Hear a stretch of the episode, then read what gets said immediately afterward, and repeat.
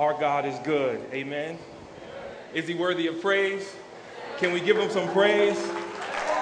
He's worthy of praise. Thanks, sis. Thanks, sis. I'm going to watch this. Praise God. Good to see everybody. Uh, my name is Doug, Pastor Doug Logan. The role I play at Epiphany Fellowship is Connections Pastor. Also, I am a church plant resident here with, um, by God's grace, to plant in the next two to three years in the region. Amen. Amen. Some folk would say New Jersey. I don't know if I would, but God be the glory. Amen. So let's get right into this text. I don't, don't want to use up none of my minutes. But I, man, it was real dope yesterday to be here at the Getting It In to Get It Out. I was excited, encouraged to see people really passionate about sharing the gospel of Christ and seeing holistic gospel transformation in North Philly. I want to sort of piggyback on um, getting it in to get it out. Um, I'm in Matthew chapter 15.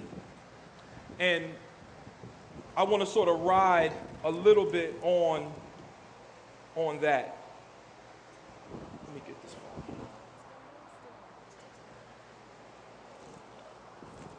I need a paperweight. There we go. I'm in Matthew 15. Let me pray and let's get right into this text. Father, we thank you. We thank you so much for your great love and your grace and your mercy that you shower on us daily. We thank you for what was unaccomplishable, Doug Logan word. For man, you clearly and convincingly accomplished on the cross of Christ. You bore our wrath and brought us into full community with the Father. So, Jesus, we adore you. You alone are precious and glorious. So we thank you. Lord, I pray even now for me that you would um, use your servant today. Humble, humble me, God, that the words that I say would be the words you would have me to say. So, God, we thank you and we praise you. And we pray, God, that if there's one here that, that does not know you, there's one exploring, there's one seeking, God, that you would pierce, penetrate, and convince that Jesus is the Christ and the only way to eternal life. Lord, we pray in Christ's name. Amen. Amen. Matthew 15, I'm starting at verse 32. So let me dive right into this. Then Jesus called his disciples to him and said, I have compassion on the crowd because they have been with me now three days and have nothing to eat. And I am unwilling to send them away hungry, lest they faint on the way. And the disciples said to him, Where are we going to get enough bread in such a desolate place to feed so great a crowd? And Jesus said to them, How many loaves do you have? They said, Seven and a few small fish. And directing the crowd to sit down on the ground, he took the seven loaves and the fish, and having given thanks, he broke them and gave them to the disciples, and the disciples gave them to the crowds. And they all ate and were satisfied. Somebody say, satisfied. And they took up seven baskets full of broken pieces left over. Those who were those who ate were 4,000 men, besides women and children. And after sending away the crowds, he got into the boat and went to the region of Magadan. Title of my message is Faith, a Fish Fry, and Christ Fulfilling His Mission. Amen. Faith, a fish fry, and Christ fulfilling his mission. This was the feeding of the 4,000, which was separate from the feeding of the 5,000 in Matthew 14, a, chapter back. This was an expansion of the ministry to the Gentiles. You see, just a couple of chapters before, Jesus fed more than 5,000, besides men and women, besides um, children, besides um, children and, and women, which, if you do those numbers, 5,000, if each one of them is married, that's 10,000, and each, each one of them have one child, another 15,000, another 5,000. We're looking at 15. More people, many poor people would come to hear Jesus preach, and they would pack enough food for one or two day journey, and they would wind up hanging longer to hear him preach and see him heal. And what they would do is they would run out of food. this great picture of the abundant grace of God and the holy provision of nourishment that feeds the masses. So, this is a picture of how abundant God is, and when you come to Him, He satisfies. I want to encourage you today that when you are facing a difficult situation, remember this the provision of needy sinners is Jesus. And in Him, all of our needs are met, and, will, and we will never go hungry. Let's come as needy sinners, dependent upon His grace. Jesus has compassion, and we all stand in need. The song used to sing, It's not my mother, not my father, but it's me, O Lord, standing in the need of prayer. My first idea is Christ's compassion must be our compassion. Notice what Jesus said. Notice what the Bible says. Then Jesus called the disciples to him and said, I have compassion on the crowd. I want you to notice something that might have ran past you. He called them to himself. He called them to himself. And he says, I have compassion. To, that word compassion means to be moved in the inner parts, to relate so closely to one's pain that it hurts you. The root of the Greek means you relate to their pain and it moves you to alleviate the consequences of their suffering we, we, we say, Are you feeling me? The question is, are we really feeling one another's pain? Or do we just say we do? And he had great compassion on the crowd, this confused multitude of common people, disenfranchised, no health insurance, uneducated. The groups that would gather were the least, the last, the lost, and the left out not norm, normally not having enough food to make it. And for many of them, their last chance at life, they were hoping and waiting and wanting so greatly to have something more that they would follow Jesus wherever he went, hoping he was going to change their life. Broken people like us. Broken people like us. I want you to understand the dynamic of Jesus calling them. See, the Bible says that Jesus called the disciples to himself. That word calling them means he huddles up with them, he indicates his sense of intimacy and closeness. He did this, he called the disciples to him. He did this that he might kick, not that he would just kick it with them, but that he would make them acquainted with his purpose. Not because he needed their advice, but because he would give an instance of his condescending love to them. I just want you to see how Jesus just didn't brush them off and say, Look, I got this. I'm Jesus. You jokers, your faith has been raggedy all 14 chapters. But he called them and huddled up with them. I mean, I want you to imagine God saying, Come here, Reg, I, let's figure this out. Come on, I want to tell you about what I'm about to do. I think of Abraham and, and, and, and, God, and, and, and God said, uh, Should we withhold what we're going to do from my friend Abraham? And he called the disciples to himself. This reason, the reason we're not so motivated to share the gospel with a dying world is because the church in America lacks compassion and vigor for the things that God has passion about this word compassion. Jesus says, I'm hurting for the people. I feel the hurt of the people so much, it hurts me. Often we don't have that. We don't feel their hurt. We don't want to be bothered. We want to get to church, cut off 40 people on the way, fight and argue with our spouses, put on a fake smile when we get here, and then sing. We don't have compassion. And we've stepped over people, blown past people for the sake of worshiping. And we had opportunities to worship all the way. And we traded the worship and the closeness of God for singing sometimes. Sometimes we do that. I've done it. We lack motivation. We've become so consumer oriented, selfish, and ingrown. We've become stingy with the love of God for those outside the body of Christ.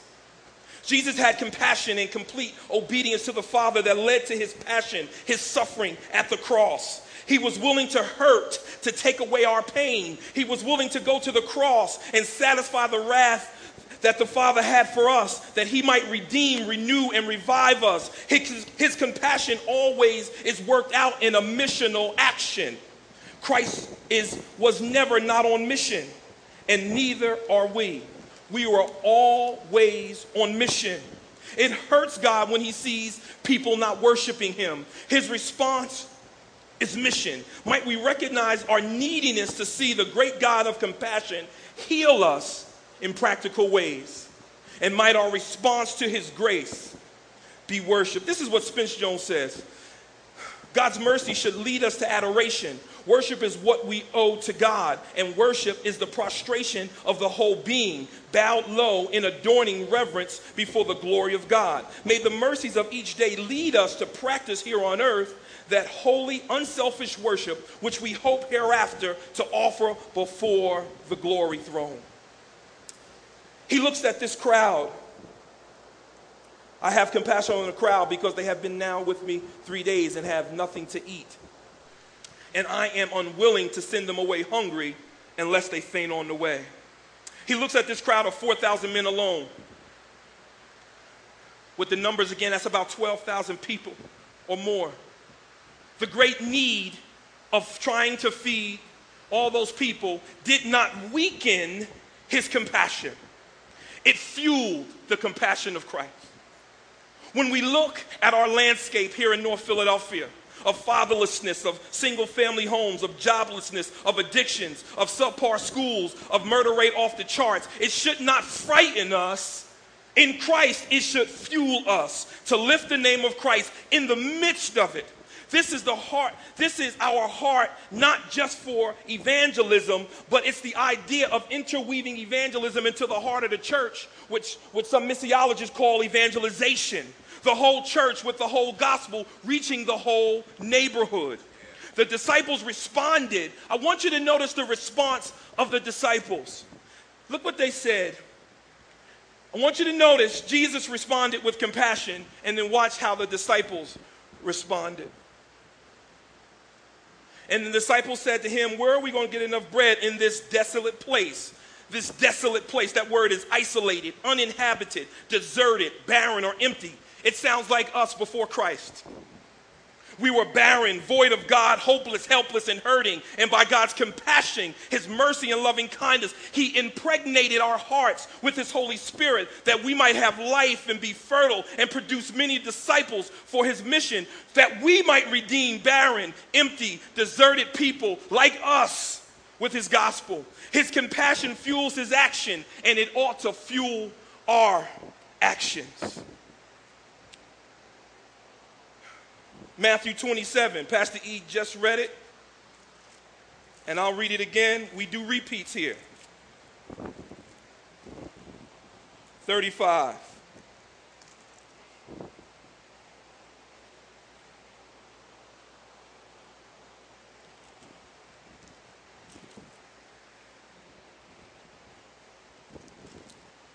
I'm sorry.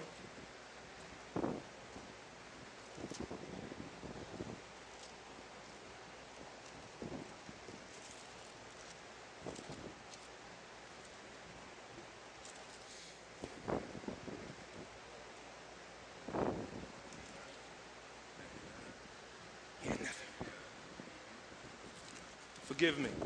Matthew 9, 35 through 38. That's how scribbly I write. And Jesus went throughout all the cities and the villages, teaching in their synagogues and proclaiming the gospel of the kingdom and healing every disease and every affliction.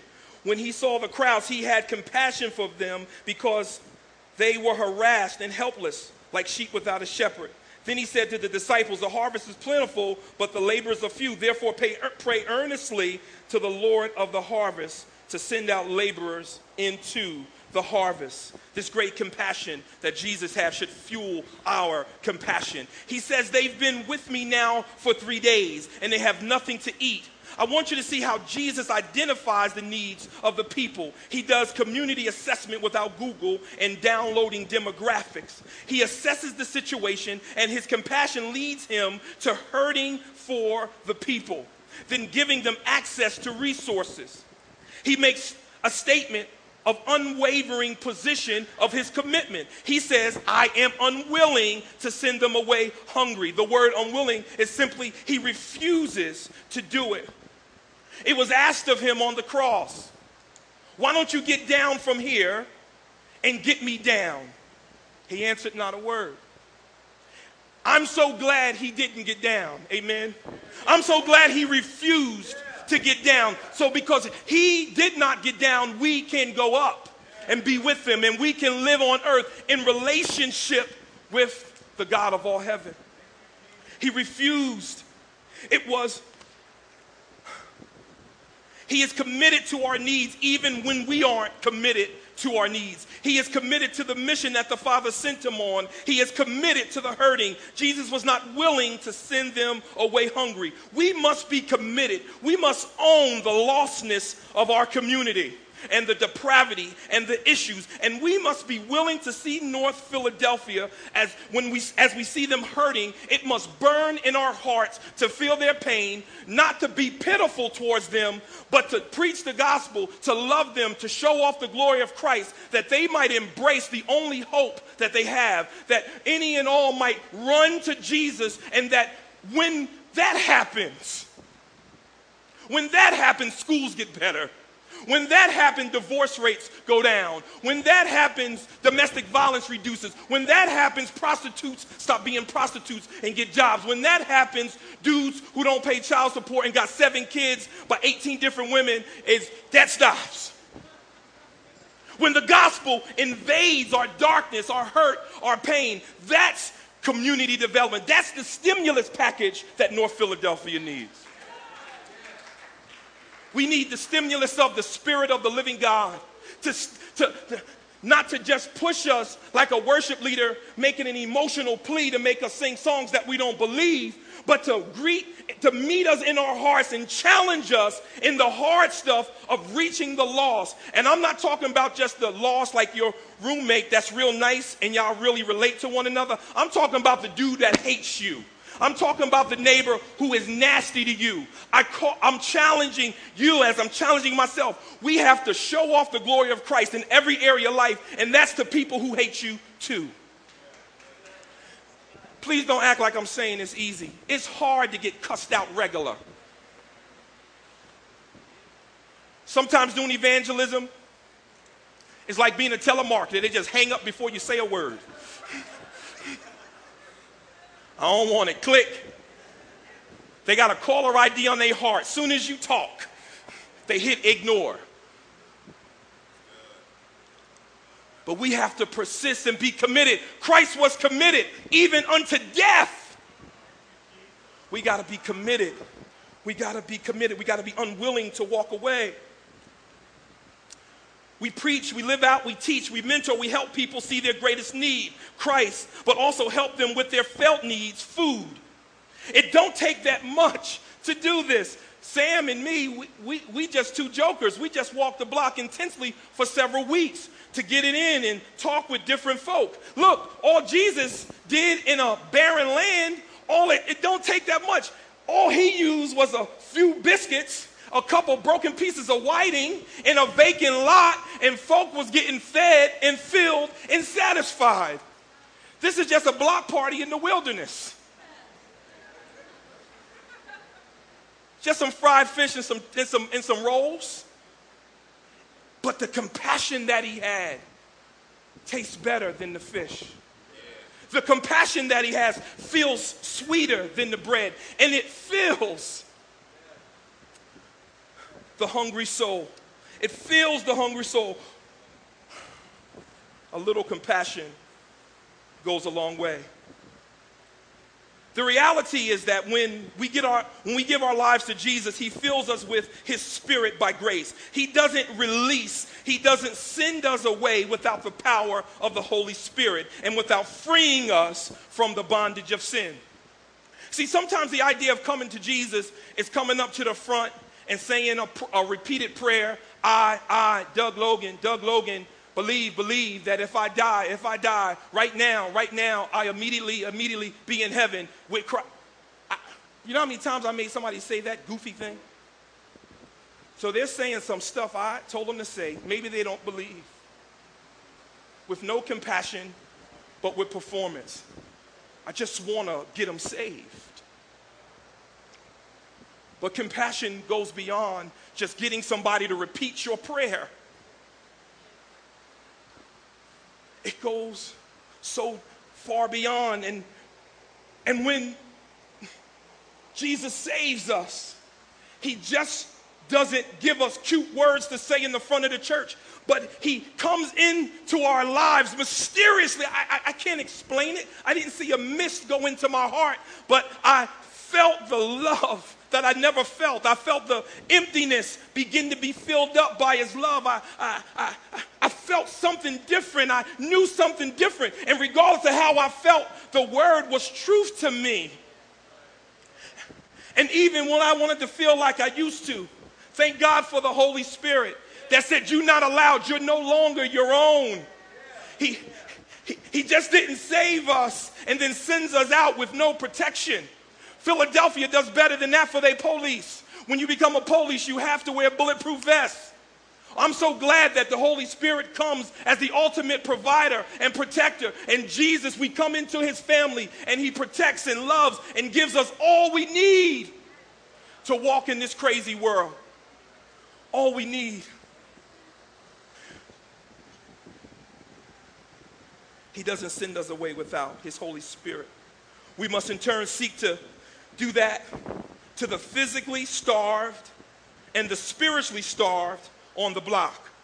That's our mission field. He satisfies our soul with himself because apart from feeding on Jesus and being filled with the Spirit, they will collapse eternally on the way. Look what he says and I am willing to send them away hungry lest they faint on the way. That word faint is collapse. So he says, if I don't give them something to eat, they're going to pass out and they're not going to make it. Well, if we don't feed on the goodness and the nutrients of Jesus, who is the Christ, we will eternally collapse and move from total depravity to utter depravity to be ever separated from God. But if we feast on the one who has such great compassion. We are ever full in his love and ever connected with direct access to the Father who we have sinned against and have nothing to bring to the table.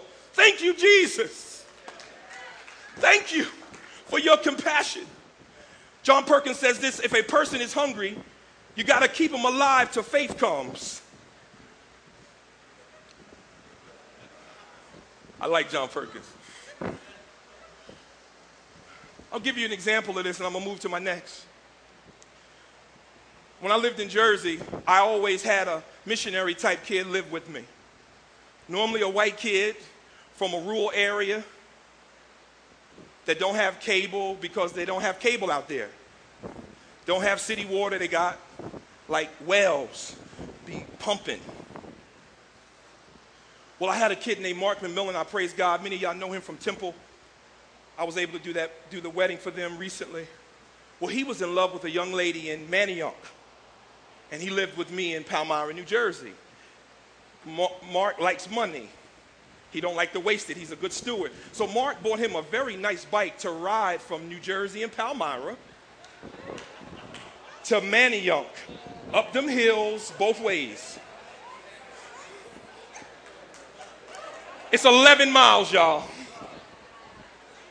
Well, one day, I was pastoring in Kensington. Well, one day he was coming home, two in the morning, riding his bike.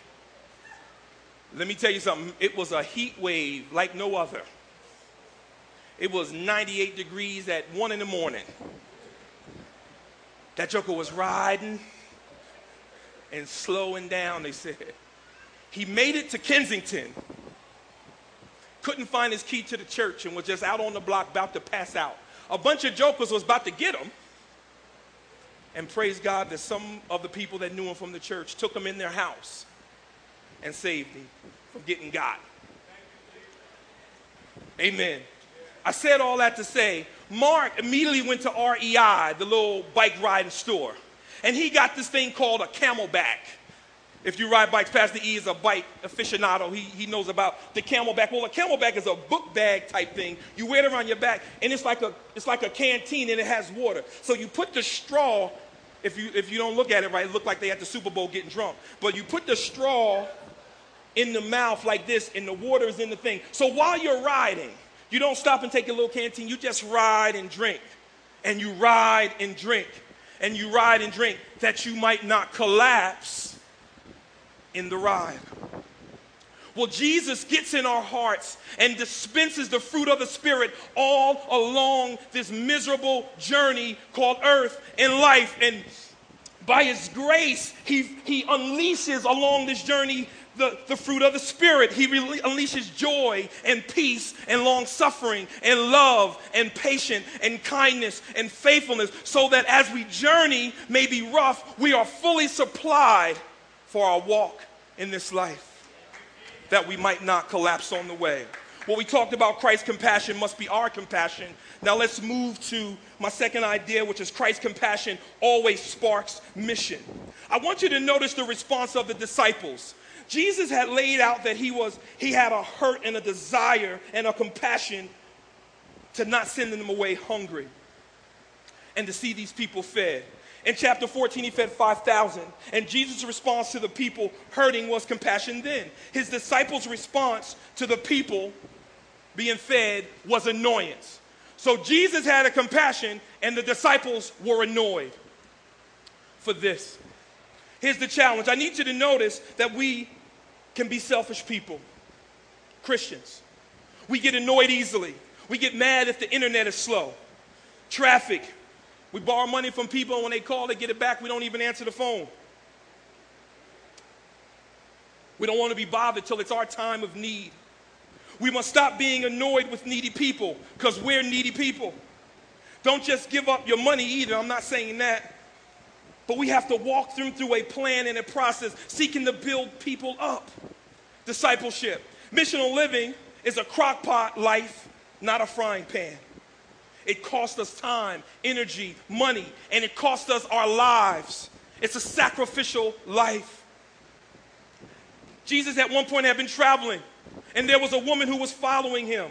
I'm going to read for you Matthew. I'm going to back up a little bit in Matthew um, 15 21. Look what he says. And Jesus went from there and withdrew to the district of Tyre and Sidon. And behold, a Canaanite woman from the region came out and was crying, Have mercy on me, O Lord, son of David. My daughter is severely oppressed by a demon. But he did not answer her a word. And his disciples came and begged him, saying, What? Send her away, for she is crying out after us. Somebody say, Us. He answered to the woman, I was not sent to the lost sheep. I was only sent to the lost sheep of the house of Israel. But she came and knelt before him she got in a posture of submission and worship and saying, Lord, help me. And he answered, It is not right to take the children's bread and throw it to the dogs. She says something profound. Yes, Lord, yet even the dogs eat the crumbs that fall from the master's table. Then Jesus answered her, O woman, great is your faith. Be it done for you as you desire. And her daughter was healed instantly. Jesus had a compassion. The woman had a compassion. And the disciples' response was annoyance. Sometimes our response is annoyance.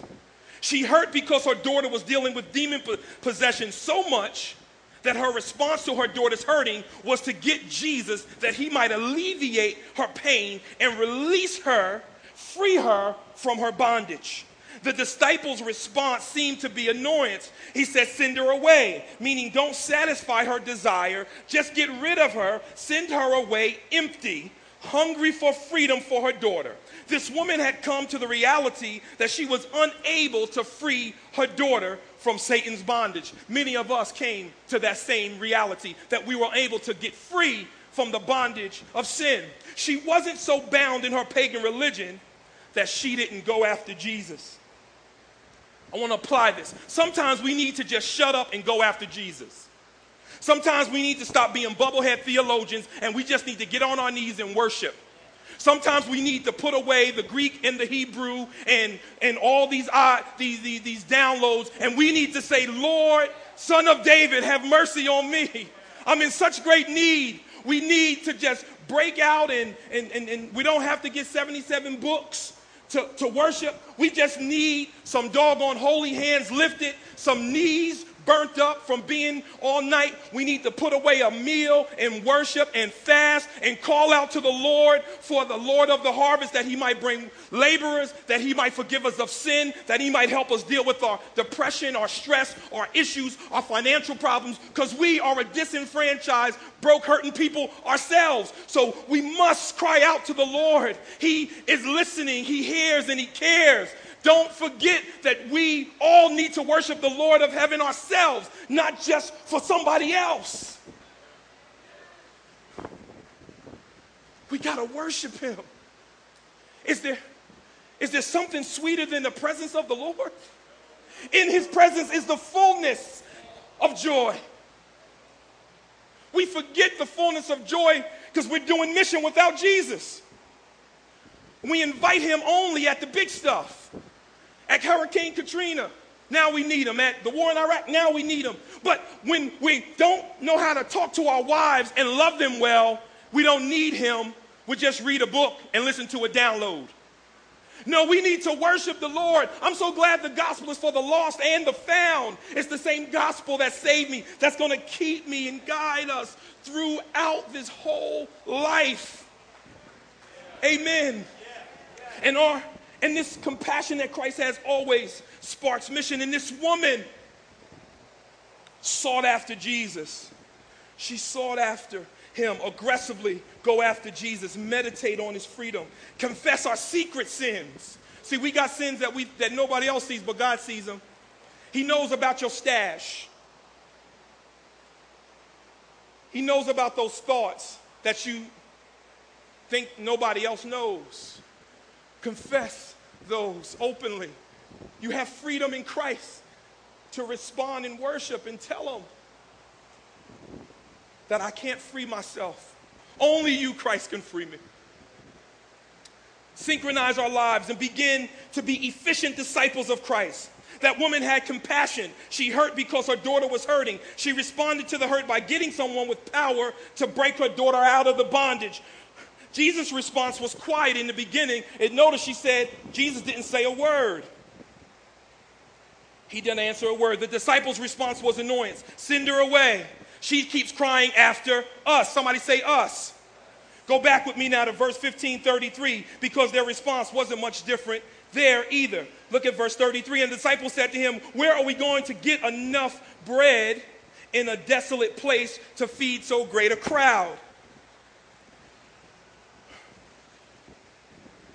The Pharisees in the early part of chapter 15, 1 through about 8, they missed the symbolism because they were so trapped in the traditions that they made up.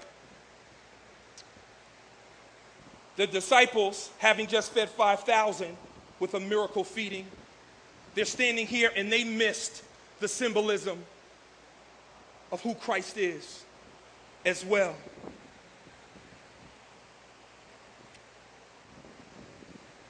Only this woman sensed that the bread was a symbol of God's gracious provision for those in need. Thus, she pled with the Savior to give her a scrap of bread, even as a mere dog, knowing that what she was really asking for was the gift of grace, the deliverance of her daughter from the grip of Satan. So the religious folk missed it. The disciples walking with Jesus missed it. But this pagan woman, this idolater that many of us would say, she got it. Turn with me to Romans 9 and look what Paul, how Paul unpacks that a little bit. Romans 9, um, verse 30.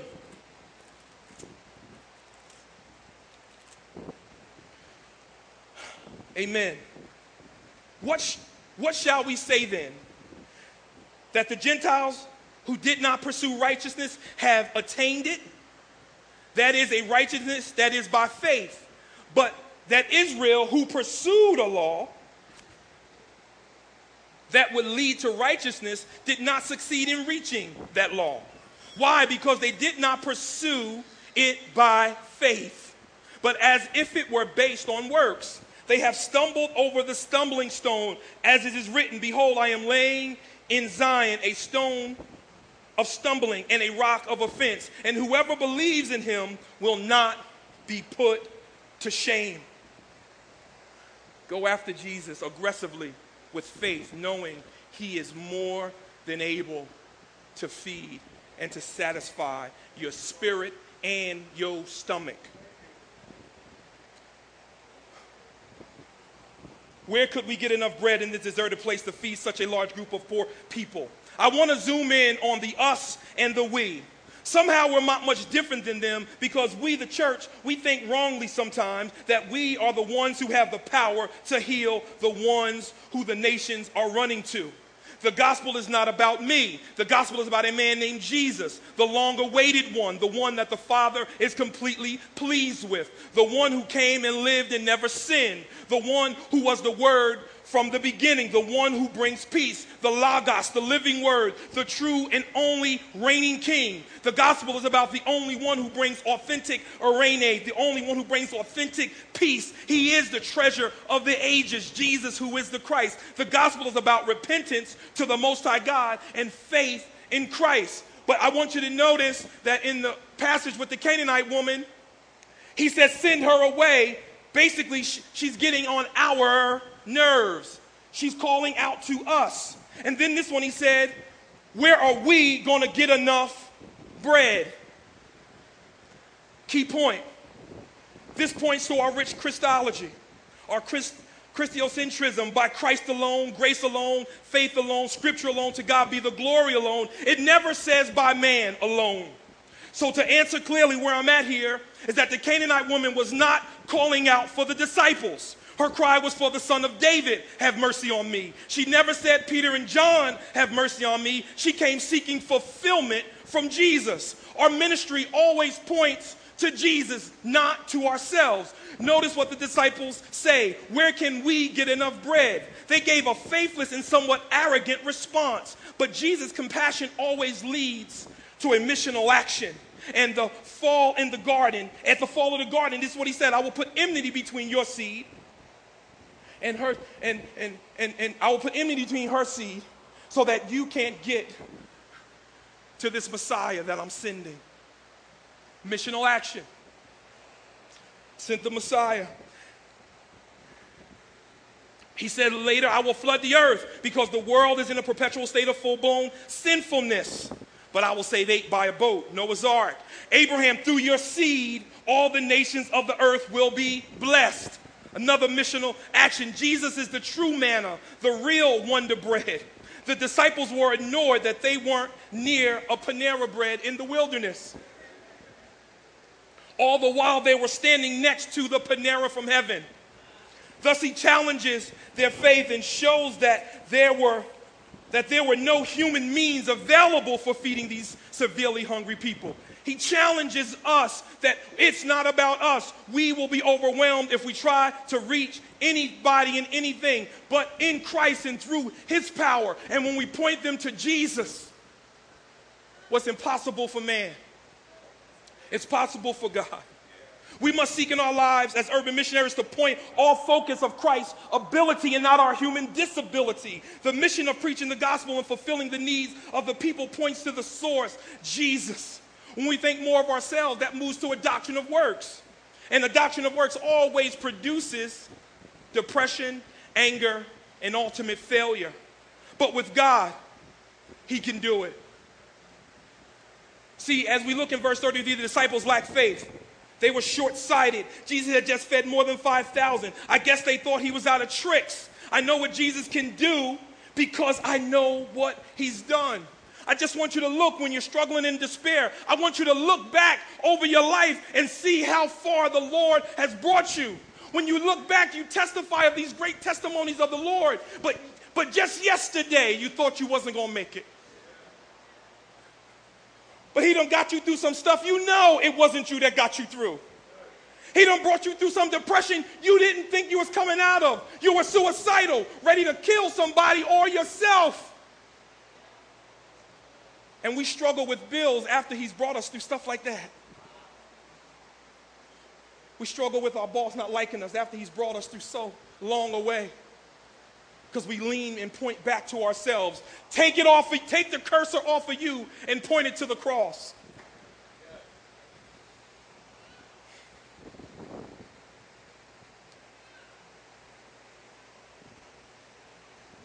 When I think about salvation, I want you to see this transaction.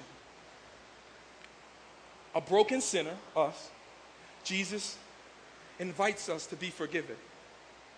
We come to him and bring our sin, our baggage, our mess, and we give it to him. And we repent and by faith receive him as Savior. And he gives us free grace, access to the Father, love, joy, himself. Sometimes I feel like I just ripped Jesus off.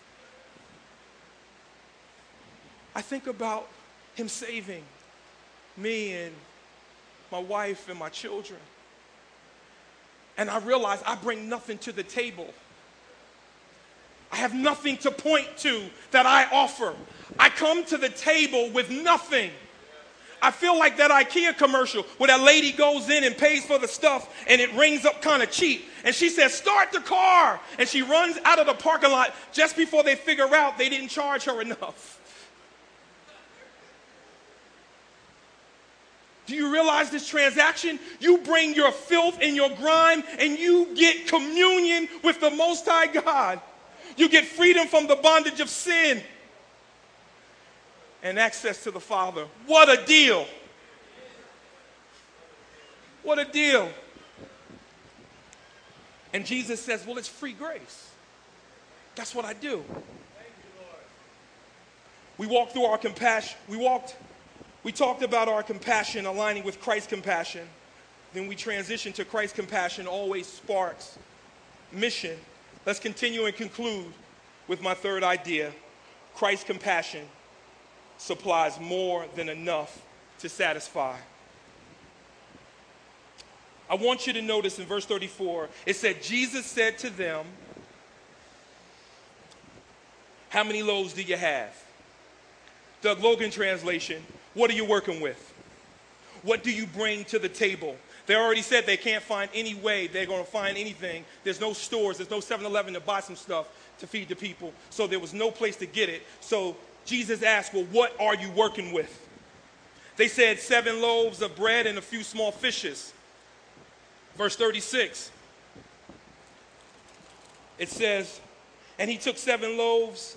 And verse 35, and directing the crowd to sit down on the ground, he took the seven loaves of fish, and having given thanks, he broke them and gave them to the disciples. Jesus thanked God for what he provided. Jesus didn't complain about what God didn't provide. Sometimes we need to just thank God for what we have. We live a Christmas list life in the gospel, and it don't work. When I was six, I started my Christmas list on December 26th for the next year. And I had that joint every time a commercial came on. I said, I'm getting that for Christmas. And we live this, and we always complain, Ma, I don't have. I just say, Ma, I don't have. I don't have. We get to the toy store, and she had to whoop me to get me out. We do Jesus like that. All we talk about is what we don't have. Jesus, well, I don't have this degree. Well, Jesus, I really need this car. Well, Jesus, I really need this thing from IKEA because it's on sale this week. And if you could provide it, it would be such a blessing to my ministry. Blessing to your living room. We got to stop complaining about what we don't have, and we have to raise our hands and show off the gospel that we're thankful for what He's already given. Don't expect Him to give you more if you ain't said thanks for what you have already. Thank Him for what we have. Jesus shows that and He models that. I want you to notice God can work with what you have. So maybe you're not the shiniest penny in the cash register. Maybe you can't hit a note like an angel, like Tiff. Maybe you don't know how to read the Greek New Testament. Maybe you don't have a lot of money. Maybe you struggle with depression. Maybe you've been wounded and hurt by someone and you're somewhat fearful. Maybe you wrestle with issues of rejection. Maybe you've been divorced, adopted, abandoned, molested. Maybe you can't play the keys like Aaron Johnson, but what you do have, be thankful for. And don't just be thankful for, but offer it to Jesus. Bring it to the cross and offer it to Him. He can work with a little bit. He can take your little bit of stuff and do something with it. Stop complaining about how, eh, well, it ain't got nothing. You never have nothing. If you're trying to get something to compare with what God has, don't ever come. But what you have, you bring it and you freely offer it. Romans, and I'm finishing up. I'm looking at the clock, it's chasing me. Romans chapter 12, you know where I'm going. Verse 1. I appeal to you, therefore, brothers, by the mercies of God, to present your bodies as a living sacrifice, holy and acceptable to God, which is your reason, which is your spiritual worship. So bring what you have. God can work with it. It's a form of worship. Bring what you have to the offering plate. He can work with it. Bring what you have and serve in this community. He can work with it. He desires that you offer all you have to Him. He's offered all He's had to you on the cross and given you the fullness of Himself. We must respond by giving all that we have to Him. But I want you to notice when we give it to Him, this is what happens. When we offer our life to Jesus, um, Notice that he gave them the little pieces and the bread and he broke them and he gave thanks. You see, God takes what we have and he breaks it. He breaks us of pride and independence and false humility that he might, that we might be useful in reaching a hurting world with the nutrients that the gospel provides. Jesus breaks us to make us whole. This also shows off the bread of life, breaking bread, symbolizing that the Father has sent himself in the form of the Son.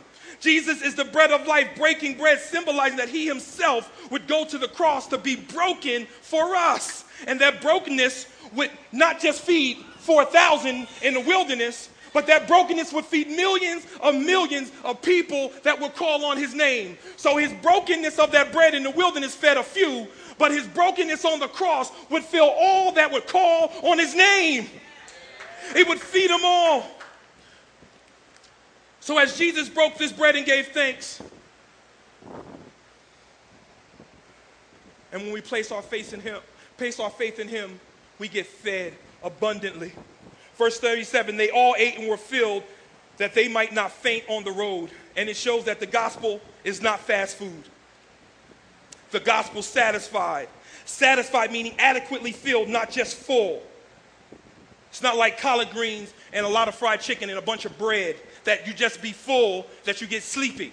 No, the gospel doesn't bloat people. The gospel brings energy and it energizes people to serve the Lord with passion. I want you to notice this last piece and I'm done. They took up seven baskets full of broken pieces. This to me is the picture of abundant provision of Jesus and a great stewardship of resources.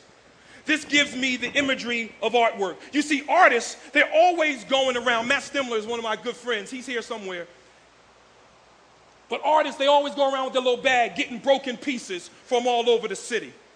They gather these broken pieces that are independently useless, not whole, but broken, fragments, if you will. But when the artist gathers all these broken, fragmented pieces and takes some cement and he takes some glue and he puts them together, it forms a picture. All of these broken pieces together, glued together, become one. And we call that a mosaic. It's a work of art. Some would say the artist might say it's his masterpiece.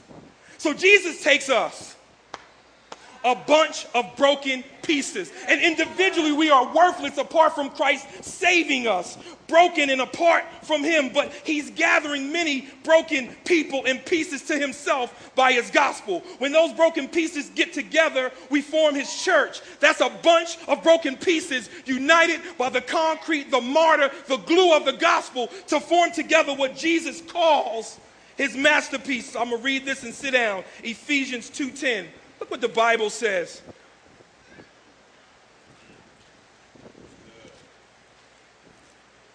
Broken pieces.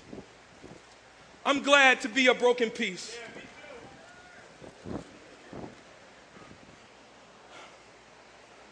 Look at 210. Look what it says. For we are his workmanship, created in Christ Jesus for good works, which God prepared beforehand that we should walk in them. That word, workmanship, translates in the Greek to masterpiece or his trophy, his trophy of grace. His practical, his practical demonstration and proof of his work in your life is when he takes broken pieces that were once ugly to many and puts them together by his gospel and shows us off to the world that we might show him off to a world in need. Father, we do thank you. We honor you for who you are, and we pray, God, that you would continue to gather the broken pieces. You promised you would, so God, we pray that we would embrace these truths. We pray that the compassion that we that you have would be our compassion. We pray that we would fully embrace this reality. And embracing this reality, it would spark us to mission. And in sparking us to mission, God, we pray that we would be satisfied in the reality that only you can fulfill, only you can satisfy, and that we must take that satisfaction that reality of the fullness of your gospel in our lives and share it with a broken world that many and any might come in and like the woman the canaanite woman might kneel down and say lord i'll take the crumbs off your table. So have your way. Bless us now as we continue in our gathering time for your gra- by your grace and for your glory. In christ's name amen